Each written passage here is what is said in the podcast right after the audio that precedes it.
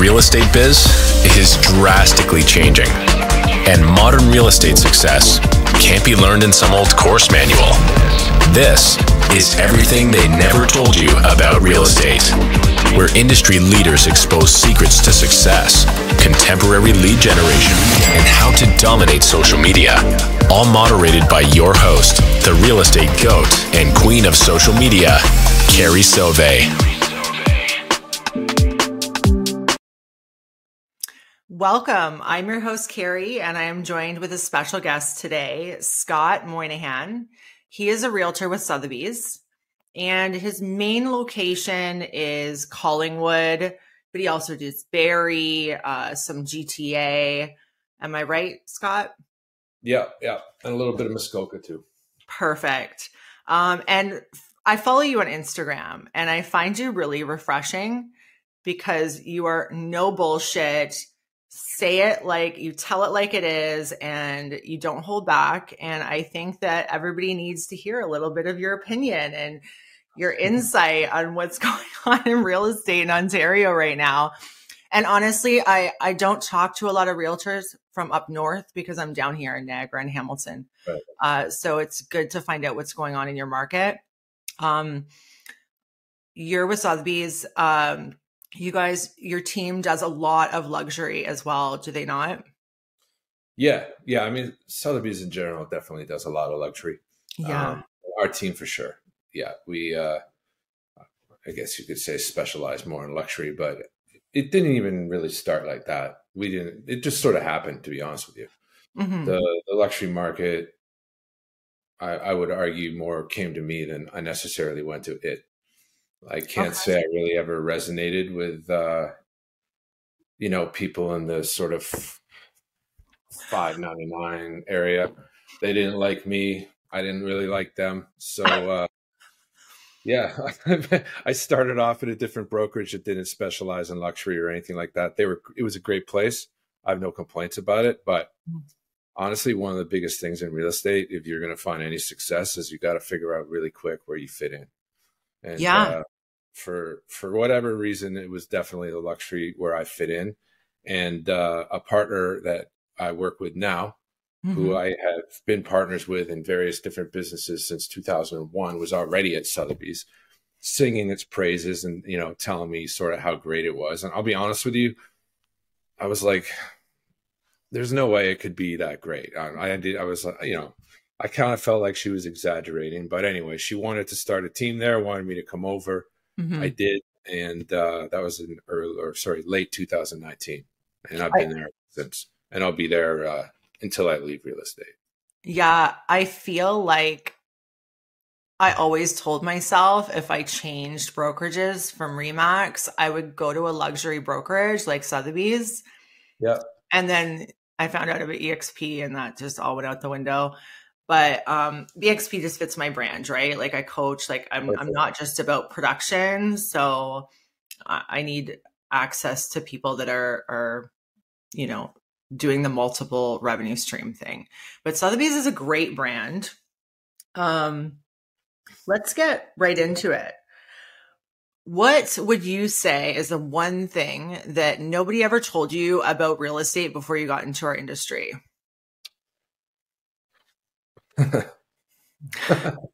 Pretty much everything that's important. If I'm being honest with you, I mean, the courses don't really prepare you for shit. Yeah. Uh, you know, I'm not overly intelligent, and I pass them with like high 90s. So if if I can do that, then obviously the barrier of entry isn't really that high. Um, and I, whatever, you know, you need to know the one plus ones of it, but the, Mhm. if I could tell one anyone anything is you better have your mindset sorted if you're gonna come into real estate. Um, and that I mean that that rings true for any business if you're an entrepreneur. But Yeah.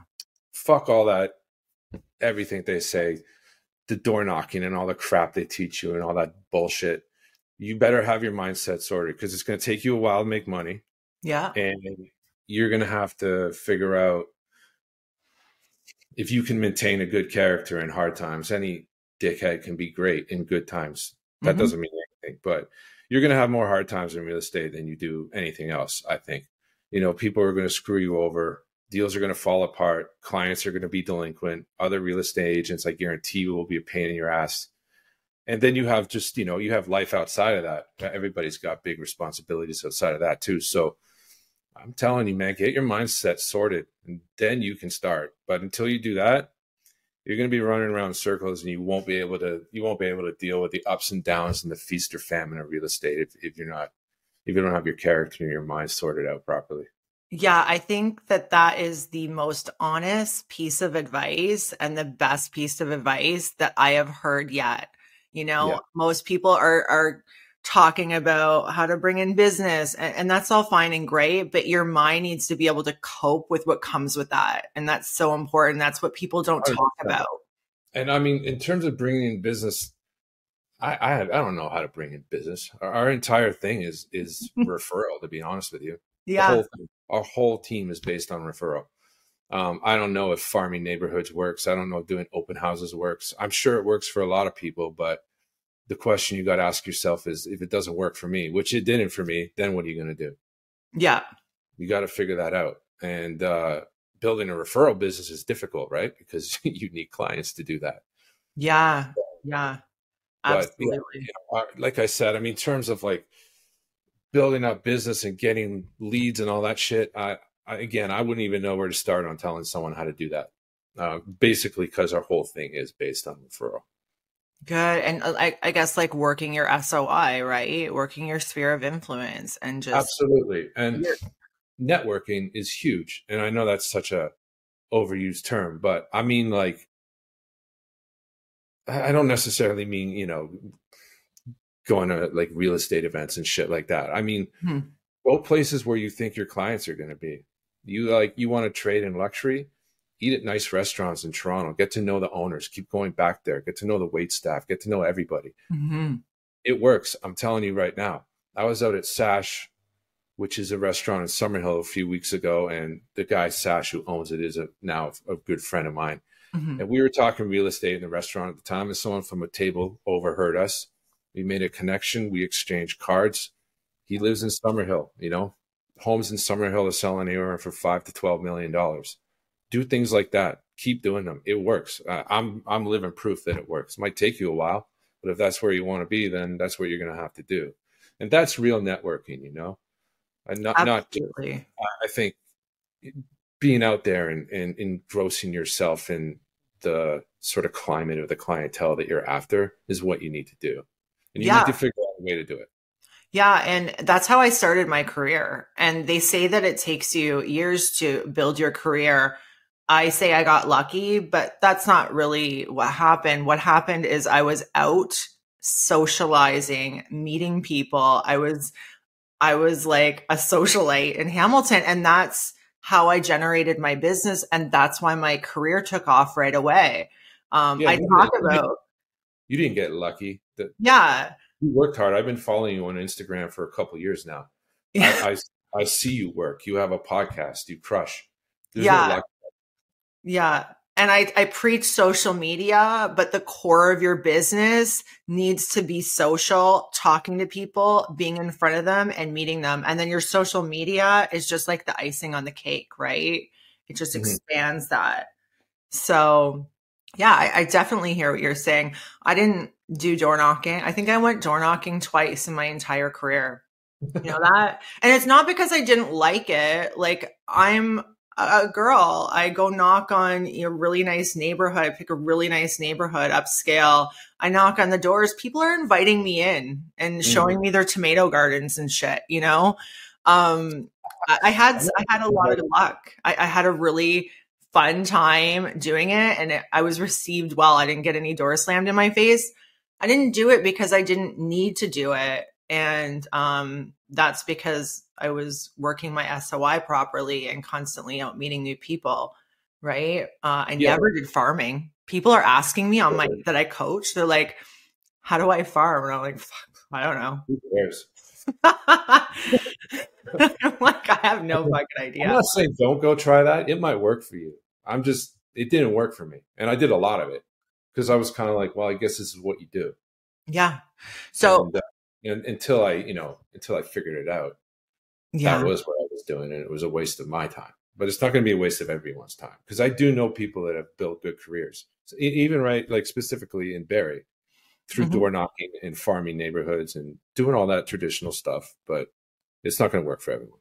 Yeah, absolutely. And there's so many ways of prospecting and building your business. And that's why, as you said earlier, you know, going into this with the right mindset and knowing who the hell you are is Hmm. so important Very. because you need to know that to figure out what you're going to use and what's going to be good to build your business, right? What's going to align with your personality.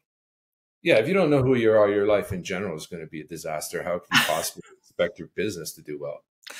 Right. let's let's talk about what you mentioned about school and like you don't need to be a rocket scientist to get your real estate you know education um let's talk a little bit about the the quality of realtors coming out of school these days you know i just i've met some i've met some characters you know good- that, was a nice way of putting it. I've met some characters, and what I struggle with the most is I make sure that I, I I protect my clients, and I'm primarily a listing agent, so I try to protect my clients to the best of my ability. But that buyer agent that's coming in, everything is kind of hinging on them doing mm. their job properly. I've had one deal fall apart like mutual release after it was firm in my entire career. And it was because the agent was fucked. Like Right. literally didn't qualify her her buyers properly, didn't protect them, didn't even protect herself. And then we were stuck um basically extending closing for a month at a time until it finally just fell apart because they didn't have financing and it's so frustrating for me because I can't control that aspect of it. I can't do somebody else's job for them, you know? For sure. Yeah, I, I've been in a lot of situations where uh, I can say, without a shadow of a doubt, if it wasn't for myself and my team's hard work, the deal never would have happened. We were we were picking up slack and doing all the work on the other side. Um, and I find it often happens when an agent comes in who doesn't really necessarily trade in that area or in that price point, and they're a disaster. And um, it, it drives me crazy because first of all obviously it puts you know my client and myself in a bad position but it just makes me think that that agent just does not take what they're doing seriously when you're dealing with someone's home or if they're buying a home Hmm. this very well could be the biggest purchase they're ever making it's a massive financial investment and that's what it is it is a i know they say don't think of your home as an investment but the fuck out of here it is it, it is an investment. So stop saying that. But uh, you have to really respect people's money. You, and if they're going to come and choose you to spend it with, that's a big responsibility.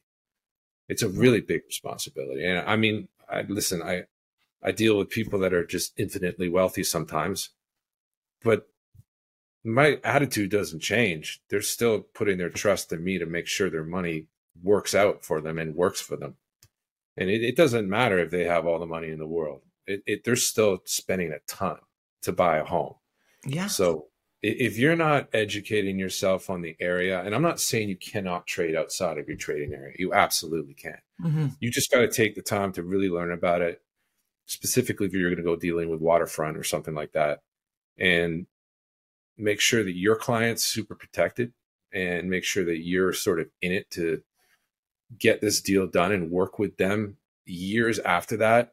I think too many agents just look at this as a one time shot. You know, okay, I'm going to do Mm. this deal. This is how much I'm going to make. If that's what you're thinking, then you're not building a business. You're just scrambling from deal to deal, and you're you're you're causing trouble for people that are taking this seriously all along the Yeah. way. Transactional that's what that's where their mindset is is transactional and it's it's a shame it, it's it happens every single day so why don't you tell me Your worst agent experience ever. Worst agent experience ever. There's so many to choose from. Hmm. Let me think. I don't know if one necessarily pops into my head.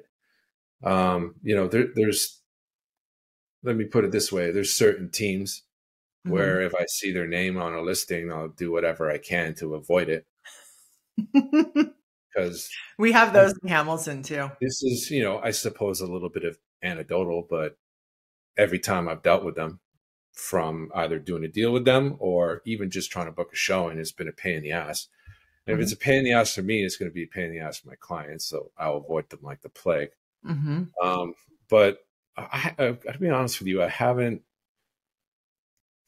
I haven't had any like nightmare dealings with agents. You know, I sort of, I don't know where I'm at now. I kind of, kind of avoid that. We, you know, Sotheby's does a lot of sort of internal stuff together, Yeah. and I have yet to meet a Sotheby's agent that wasn't fantastic to deal with. And I'm not just saying that because I work for them. Um, there's lots of other brokerages that have awesome agents, like um, Engel and Volker, for example. A couple Mhm. people at Harvey Kalles, amazing. yeah. Um, so it, you know, but yeah, like, like I said, there's teams I don't want to deal with, and sometimes I see people book a showing, and I'm like, oh shit, not this person. yeah. You know, sort of like you know, hunker down. I'm like, all right. do We have-. Yeah, we have we have a couple of those in Hamilton, and I got to tell you, there's one team in particular. Um, they've probably put in over the last three years, I would say 15 offers on my listings, and have had to mutual release and not able to firm up because of it. So when I see actually when I see them book a showing, I'm like, please don't bring an offer. Please don't bring an Yeah, offer. yeah. Or I'm just like, it's, it triggers me. I've got like PTSD from them. But what do you do, right? Because you want to show the property. It's just, There's nothing you can do. Yeah, it's not like, oh, you again, get out of here. I don't want to talk to you. You can't. I wish you could do that, but you can't. do you know what I do? I make them show me proof of funds or a, um, an actual letter from their financial Hmm. institution. Yeah, I, we uh we definitely on like higher end listings. we Yeah. try to re-qualify as much as we can. Yeah. I, I mean, I've had agents push back on me on that, and they start blabbing on about their client's privacy. I'm like, well, what about mine? You're bringing people into their goddamn home. Can they afford it or not? This is not, you know, this isn't a tour. It's not a, this is not a broker open house where you invite a bunch of people that don't actually have clients. Then they take Yeah. pictures of themselves and put it on social media. Like that shit drives me crazy. That honestly, that's what most of those things are for. I see them all the time. yeah. You, you have Absolutely. open houses at multi-million dollar listings with people that don't have clients to buy it, and they're you know they're filming themselves and taking pictures and posting on their own IGs. Not saying it's their listing, but not not saying it's not. You know, yeah. it's Yeah, I see it all the time. this? What was the point? Yeah. I, uh, Absolutely. But hey, whatever. you know to do to stop that nonsense. So we're just gonna have to duck and weave through it, I guess.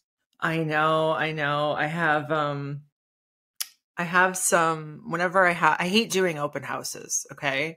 Like unless my client really wants them, I won't do them because I find that it's literally a home filled with a bunch of clients whose agents were too fucking lazy to book a showing Mm. or neighbors. And Yeah. every open house, I have at least one person that walks in and I require everybody to sign in. Right, for and sure. they say no. And I say to them, that wasn't a fucking request. Like that is this is mandatory. I'm I don't prospect anymore in my business like like people some agents do. Uh, nobody's going to call you. You're walking in to somebody's home and for safety reasons, I need to know your information.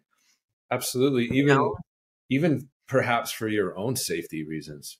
I mean, you're a woman at an open house. Maybe you're there Mm-hmm. alone with, uh, you know, whoever. Yeah. that's something to think about. I don't know how many people do think about that, but absolutely. And then they say to me, "Oh, well, I could call my agent. I could call an agent and have them show me the property." I would hope that there's no agents out there that are just showing properties without seeing ID from people. I I would hope. But you know what? I wouldn't be surprised. No, nor would I. Uh, I'm I'm pretty sure there, there's probably lots doing that. Yeah.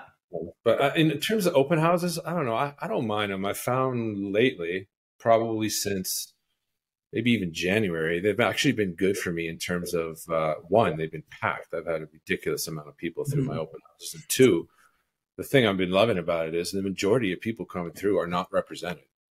And huh. it's been it's been really great for uh, picking up buyer leads. So, good. Yeah, I mean that that that side of it's been good, and, I, and I'm not sure why so many people are coming through unrepresented, but they are. How do you feel? How do you feel about because the last open house I did, I told you the majority were represented buyers whose agents weren't there. Yeah. Um, we had a bidding war, and three of the offers that we had, the agents that were submitting the offers had never even been on the property. How do you feel about that? Do you think I personally think that it's a major disservice? Like if my client went through an open house and called me and was like, I love this property, let's put it in an offer, I'm like booking a showing for myself so yeah. I can go through there. But none of them do it. What the yeah, fuck think, is happening? I think, that goes back to what we were talking about a few minutes ago with people not taking this shit seriously. I, if, a client of mine was like, I want to put an offer in, like you just said, I'd be there in the next hour to look at it. Yeah. Uh, no, no doubt in my mind. I think, uh, and you, are kind of leaving yourself pretty wide open to mm-hmm. some problems if, if things go off track. You yeah. know, if it push comes to shove and you know your client gets screwed over and they want to take it out on you and you never even saw the house that's right. not even what what about the fact that they're in a bidding war and there could be issues that they didn't see with the house? Oh, Maybe oh, yeah. they didn't realize it has electrical heat or, you know what I mean? Like you just never know. And yeah, I mean, if they run into a situation where they can't put an inspection in or, you know, if it's septic or well and they're not allowed to do a water sample or look at the septic system, then they, they, you know, and you didn't go see it, and you didn't, you know, again, it, it, it, could all just end up looking really bad for you. Not to mention, you're not doing your client the service you're supposed to be doing them. Absolutely, absolutely. Um, now your main area is Collingwood, right? It is. So. Yeah. I'm not really familiar with the market up there. Tell me what's happening in terms of like, are you guys back into a seller's market or are you still? And you're mm, luxury too. So tell yeah. me a little bit of, okay, so tell me about the luxury Collingwood market right, right now. The luxury Collingwood market. So, I mean, it, it basically is based all around skiing, golfing, and anything to do with water. Mm-hmm. So you know, there's various pockets throughout Collingwood and the surrounding area, like Thornbury, even as far up as Meaford, um, that you know house sort of that luxury market. It, it does seem to, or it does. Uh, it is centralized around a lot of the private ski clubs. There's there's uh, Georgian Peaks, Alpine, Craigleith, and Osler. They're private ski clubs up there. They've been there for years. Um, then there's a lot of private golf clubs up there. Georgian mm-hmm. Bay Club being one of the main ones. Um, and then you have right in front of all those private ski clubs, you have the whole waterfront, right? So it's almost like the greatest sort of tailor made luxury market just waiting to happen. And it, had been that way for years. And it really kicked off, if, to be honest with you, back in when was it? It was the late 90s when Intrawest bought Blue Mountain.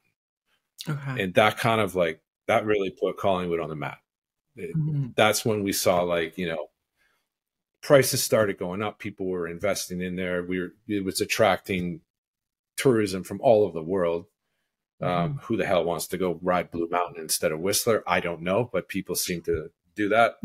um, and then, sort of over the years, it just you know it kept growing and growing and growing. There's always been tons of money from uh, the Toronto area mm-hmm. that has been going up there. You know, hell since like the 60s and the 70s. Yeah. So as I said, based around like the clubs, the golf, and the water, we have all these sort of different pockets uh, of luxury real estate. And I mean, it was insane during the pandemic. Like, mm-hmm. We were mm-hmm. pulling, we were pulling out of Muskoka, moving to Collingwood, because these people were spending far more time at their cottages in Muskoka to realize that there's really not that many amenities up there if you're trying to make that a year-round mm. thing. And honestly, there's not a whole hell of a lot to do. I love Muskoka, don't get me wrong, but yeah after a week on board tears there. I got to get out of there. Yeah. Where Collingwood, you know, you have all the skiing in the summer. It's even busier. You have golf, you have mountain biking, you have all you have the boating. There's tons of restaurants. Um, there's tons of shopping. It's all centralized right into Collingwood too.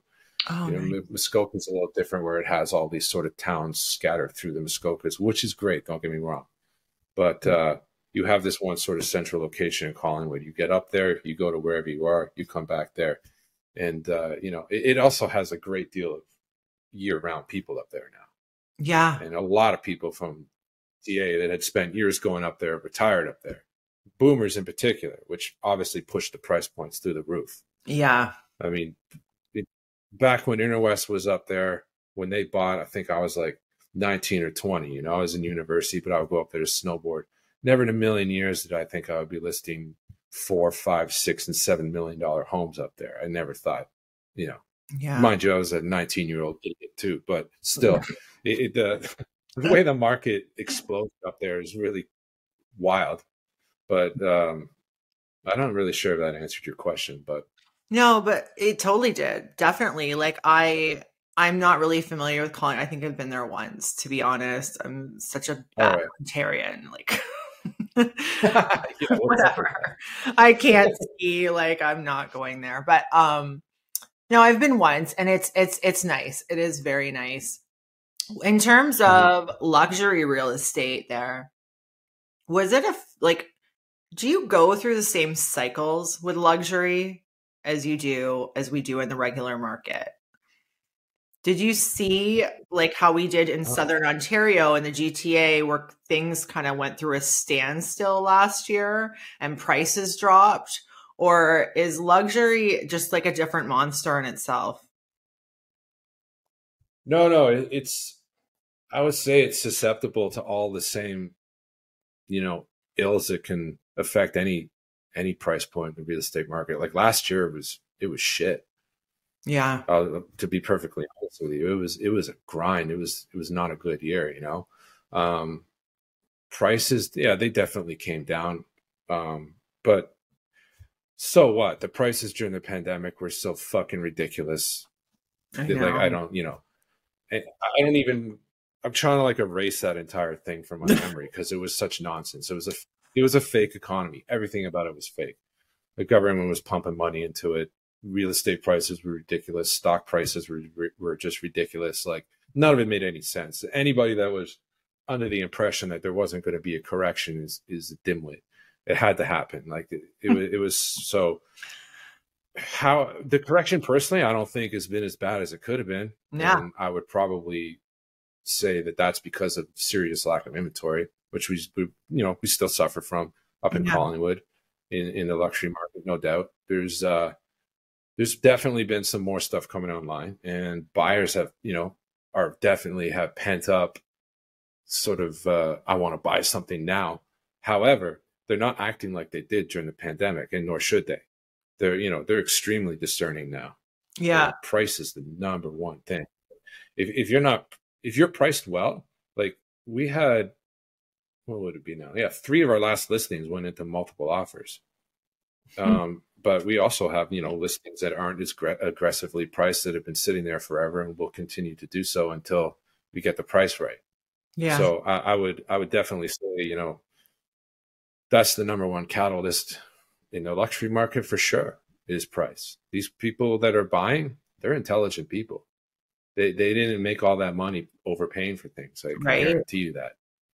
Um, and then you know people that aren't in the luxury market, uh, I'm not taking anything away from them. They're just as intelligent. They work hard for their money, and they're nobody wants to be as a buyer back in the situation that they were in during the pandemic, where you're paying like, you know, 25 percent over list, no inspection, God only knows what the hell's going on, and you're bidding against 25 people. Mm-hmm. It, it, was ridiculous. I, I, I, talked a lot of buyers out of buying during that point in time. They were excited, yeah. they wanted to, but I was like, listen, you're going to be underwater on this thing. Like, it's going to take you a while to come out of this. Like, if you're thinking of holding on to it for the next 10 years, you know, who knows if you'll even see that price again in the yeah. next five years? I don't know. Yeah. So, yeah, definitely. 100% luxury can fall to the same problems that everyone else can. Mm-hmm. Even lending rates. I think it's a common misconception that people of a high net worth don't, you know, don't take out mortgages. A lot of them do, just because the truth is, let's say you want to buy a seven million dollar home, they may think to themselves, "Well, I don't want to pay cash for that because I could put it over here and it could make more money over a shorter period exactly. of time. So I'm just going to take a mortgage." And why not? That makes sense. People with that kind of cash to spend, you know, they have a lot of avenues to invest that money in. And some of them are going to make way more money than estate. Real yeah. estate's great. It makes money, but it's definitely a long play. And yeah. despite what happened during the pandemic, it, it doesn't increase by 50% a year. I know, right? Um, have you seen things pick up in your area and say in Barrie as well? Uh, because Hamilton is picked right up again and yeah. Niagara is just starting now. Okay. Yeah, I noticed in like, I would, I would even say late December, all of a sudden, so many buyers were like, I want to see this, I want to see this, I want to see this. Mm-hmm. Showings were picking up, open houses were packed. And then that took a little bit time before that started translating into uh, actual transactions. Mm-hmm. But uh, I'd say for the last month, month and a half, transactions have 100% picked up. And it's good. It's great to see. And I'm glad that these, you know, these are intelligent buyers too that we're dealing with now. Um, you know, they're not reckless. So it's, uh, it's making it very interesting. Yeah. Yeah, absolutely. Okay. So tell me, um, didn't you have a $7 million listing that burned down? Tell me, tell me about this. tell me this story. This is an interesting story. What happened? Well, it was the, the Applet Group, which is a team I'm on. Julia Applet is uh, the team leader and the person that I've been working with since uh, since 01. Um, there, there was there was a development going on um, on the waterfront up in the Collingwood area. Consisted of five different lots, and uh, they were building these. I mean, the one home, the first one they built, all on the water, 250 feet of waterfront. It was about 11,000 square feet. Honestly, it was one of the most, one of the most gorgeous homes I ever set foot in. Mm-hmm. The, it was an absolute engineering marvel. Had like their their footings were going like 95 feet into the bedrock. It was cantilevered out over the water, just like unprecedented. Nothing like that had ever been built up in Collingwood. Um, hmm so yeah anyway we we we got that and we marketed the shit out of it and uh ended up double ending it on a thursday it went firm on a thursday and monday morning my uh my partner julia calls me she goes you're never going to believe what happened and i was like what she's like the artisan which was the name of the project burned to the ground and i was like you're fucking She's like, no, it's gone.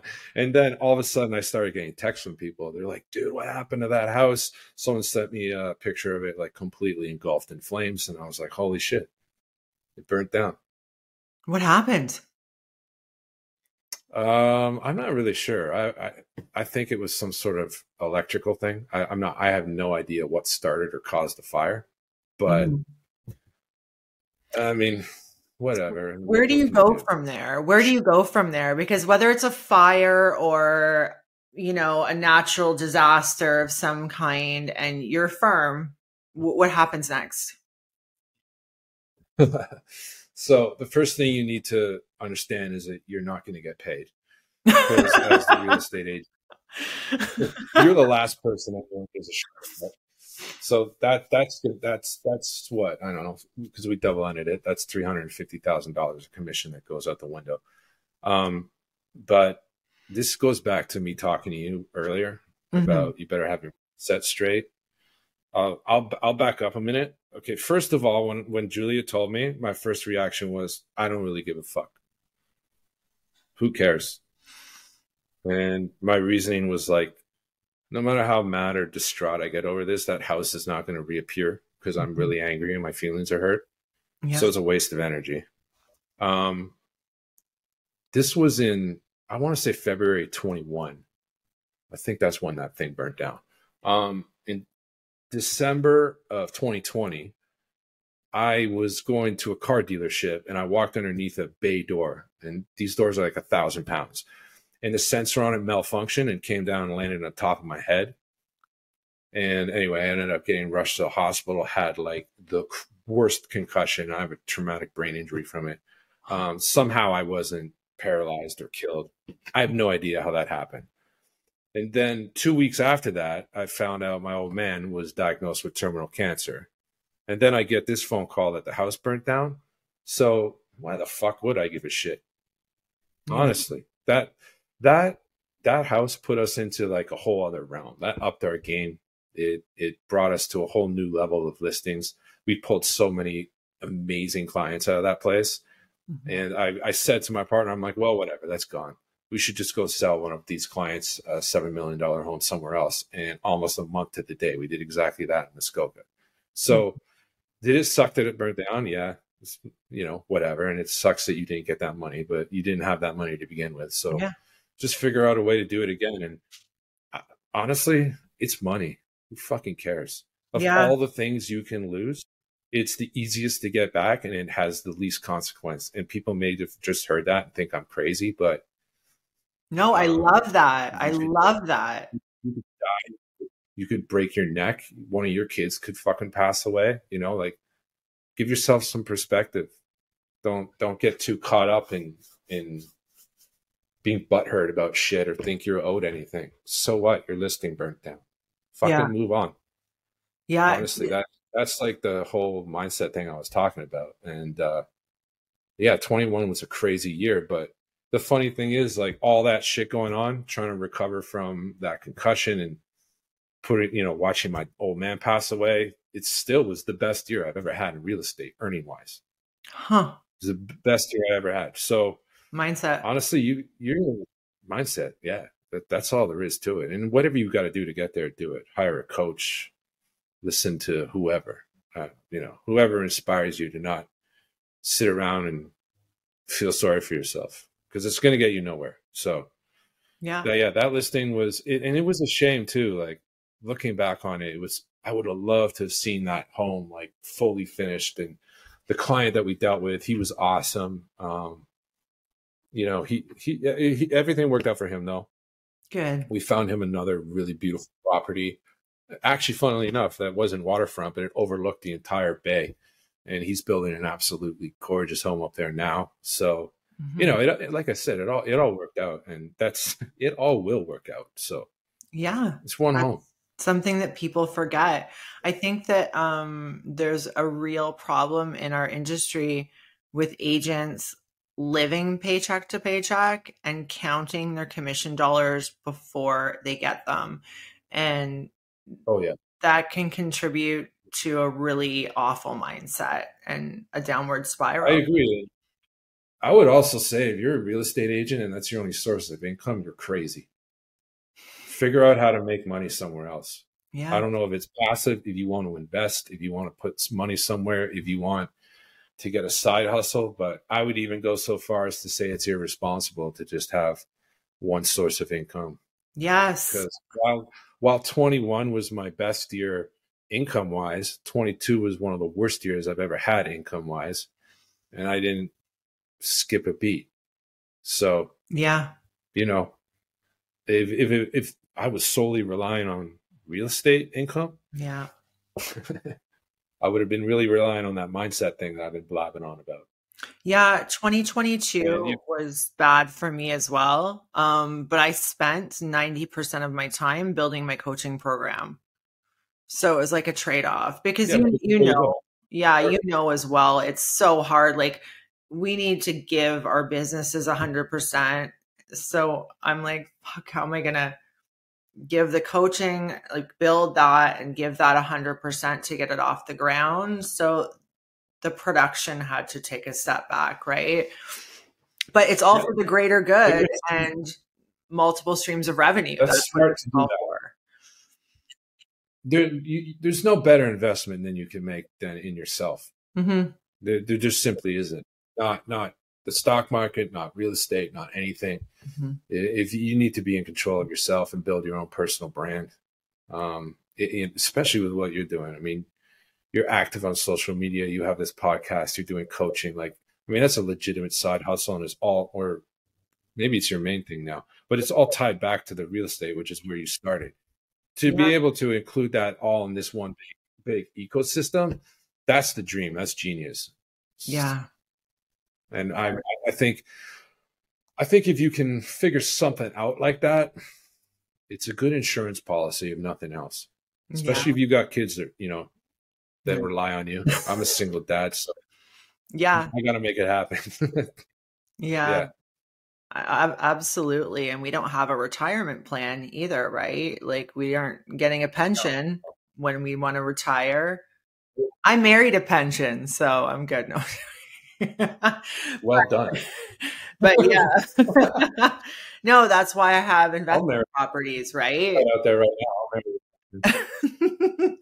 Here we go. Scott's looking for somebody with a pension. and anyone's got a really good pension. I love it. Um, yeah.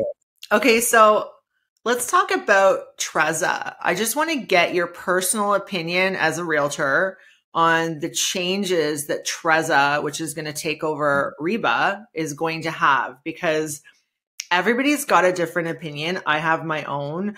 We are going to be um, giving our sellers the option of having open bids and closed bids, uh, which is what we're doing now. How do you feel about this change and how are you going to be advising your clients?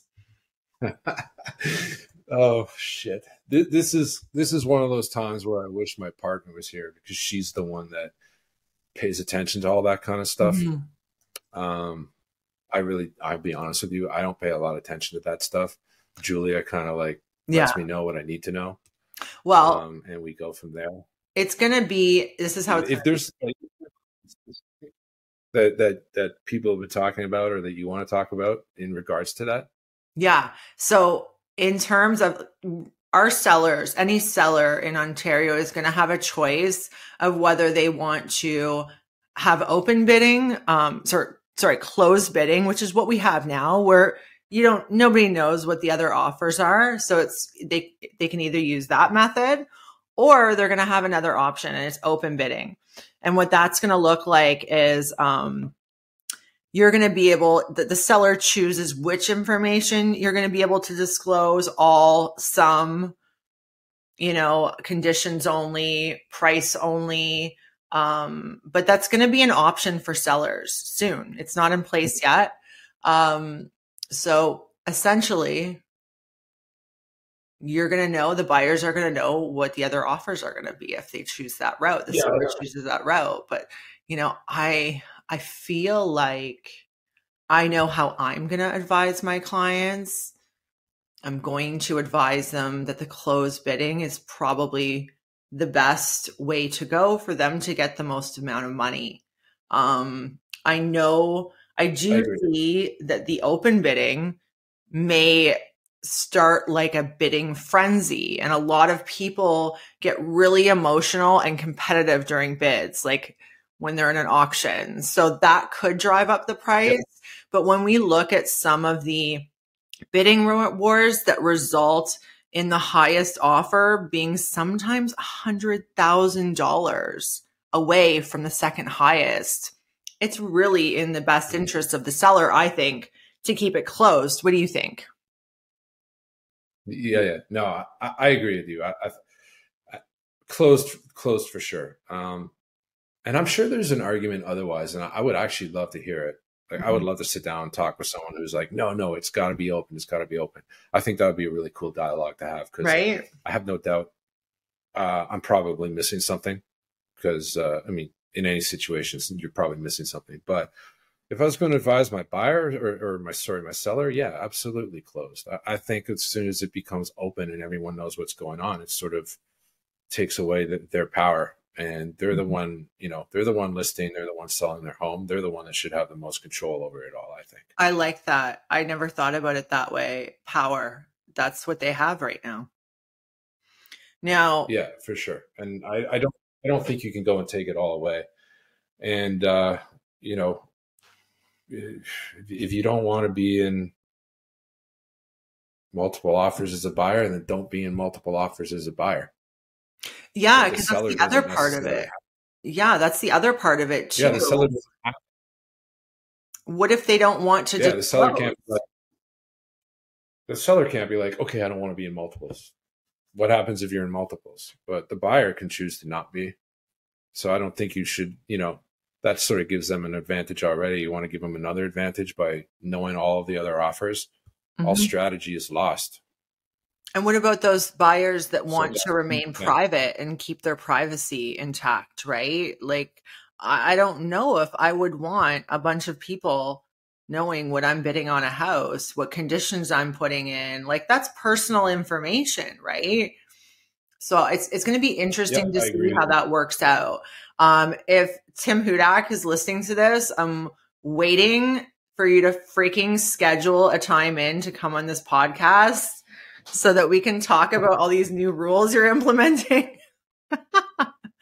yeah, I mean, he would be a great guy to talk to. Uh, I, yeah, about, I, you know, sort of the other side.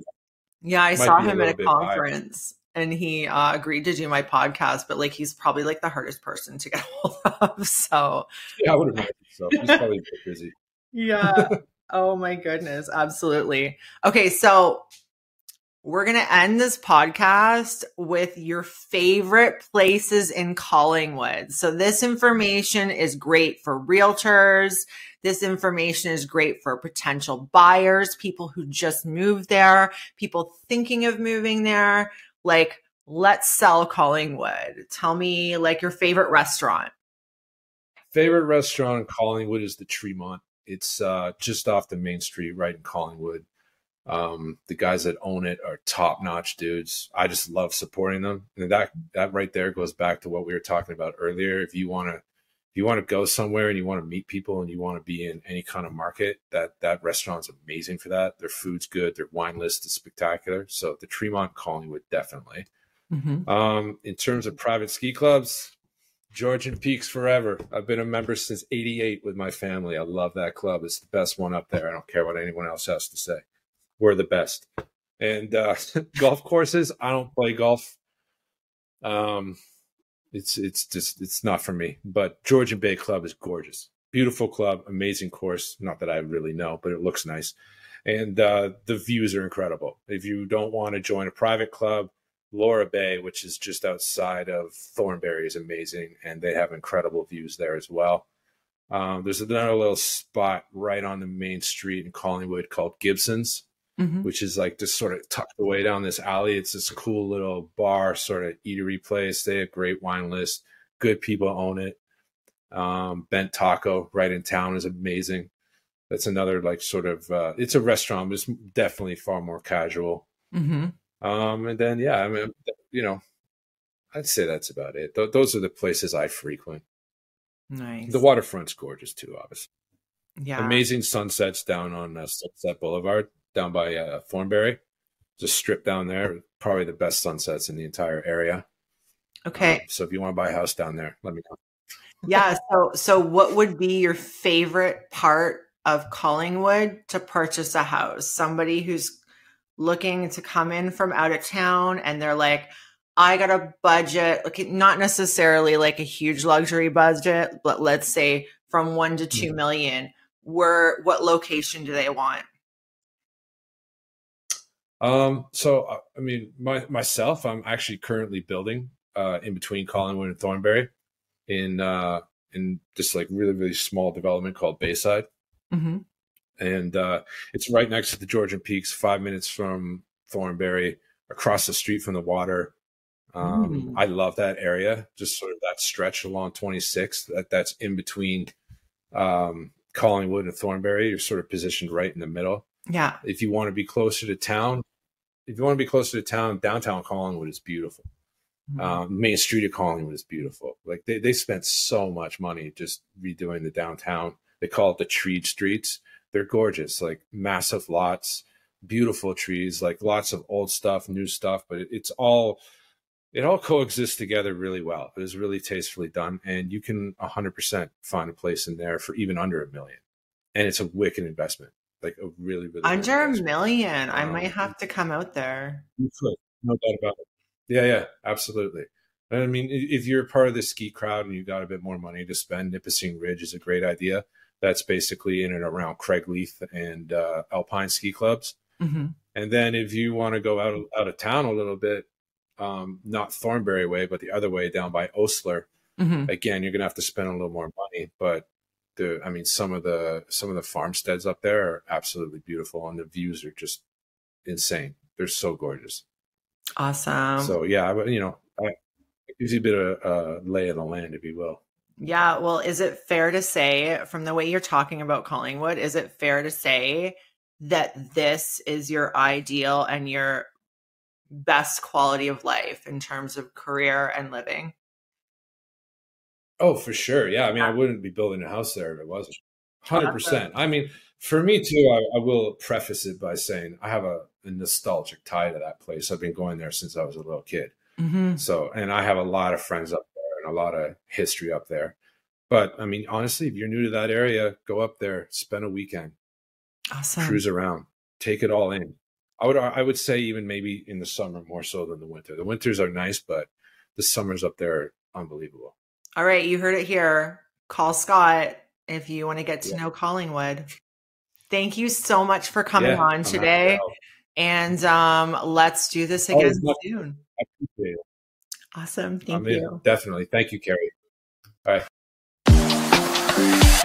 Thanks for listening to everything they never told you about real estate. Be sure to subscribe so you never miss an episode. To connect with Carrie or for more information about her coaching program, check out carriesoave.ca or at Carrie Soave and Associates on Instagram and TikTok. Thanks again for tuning in, and we'll see you next time.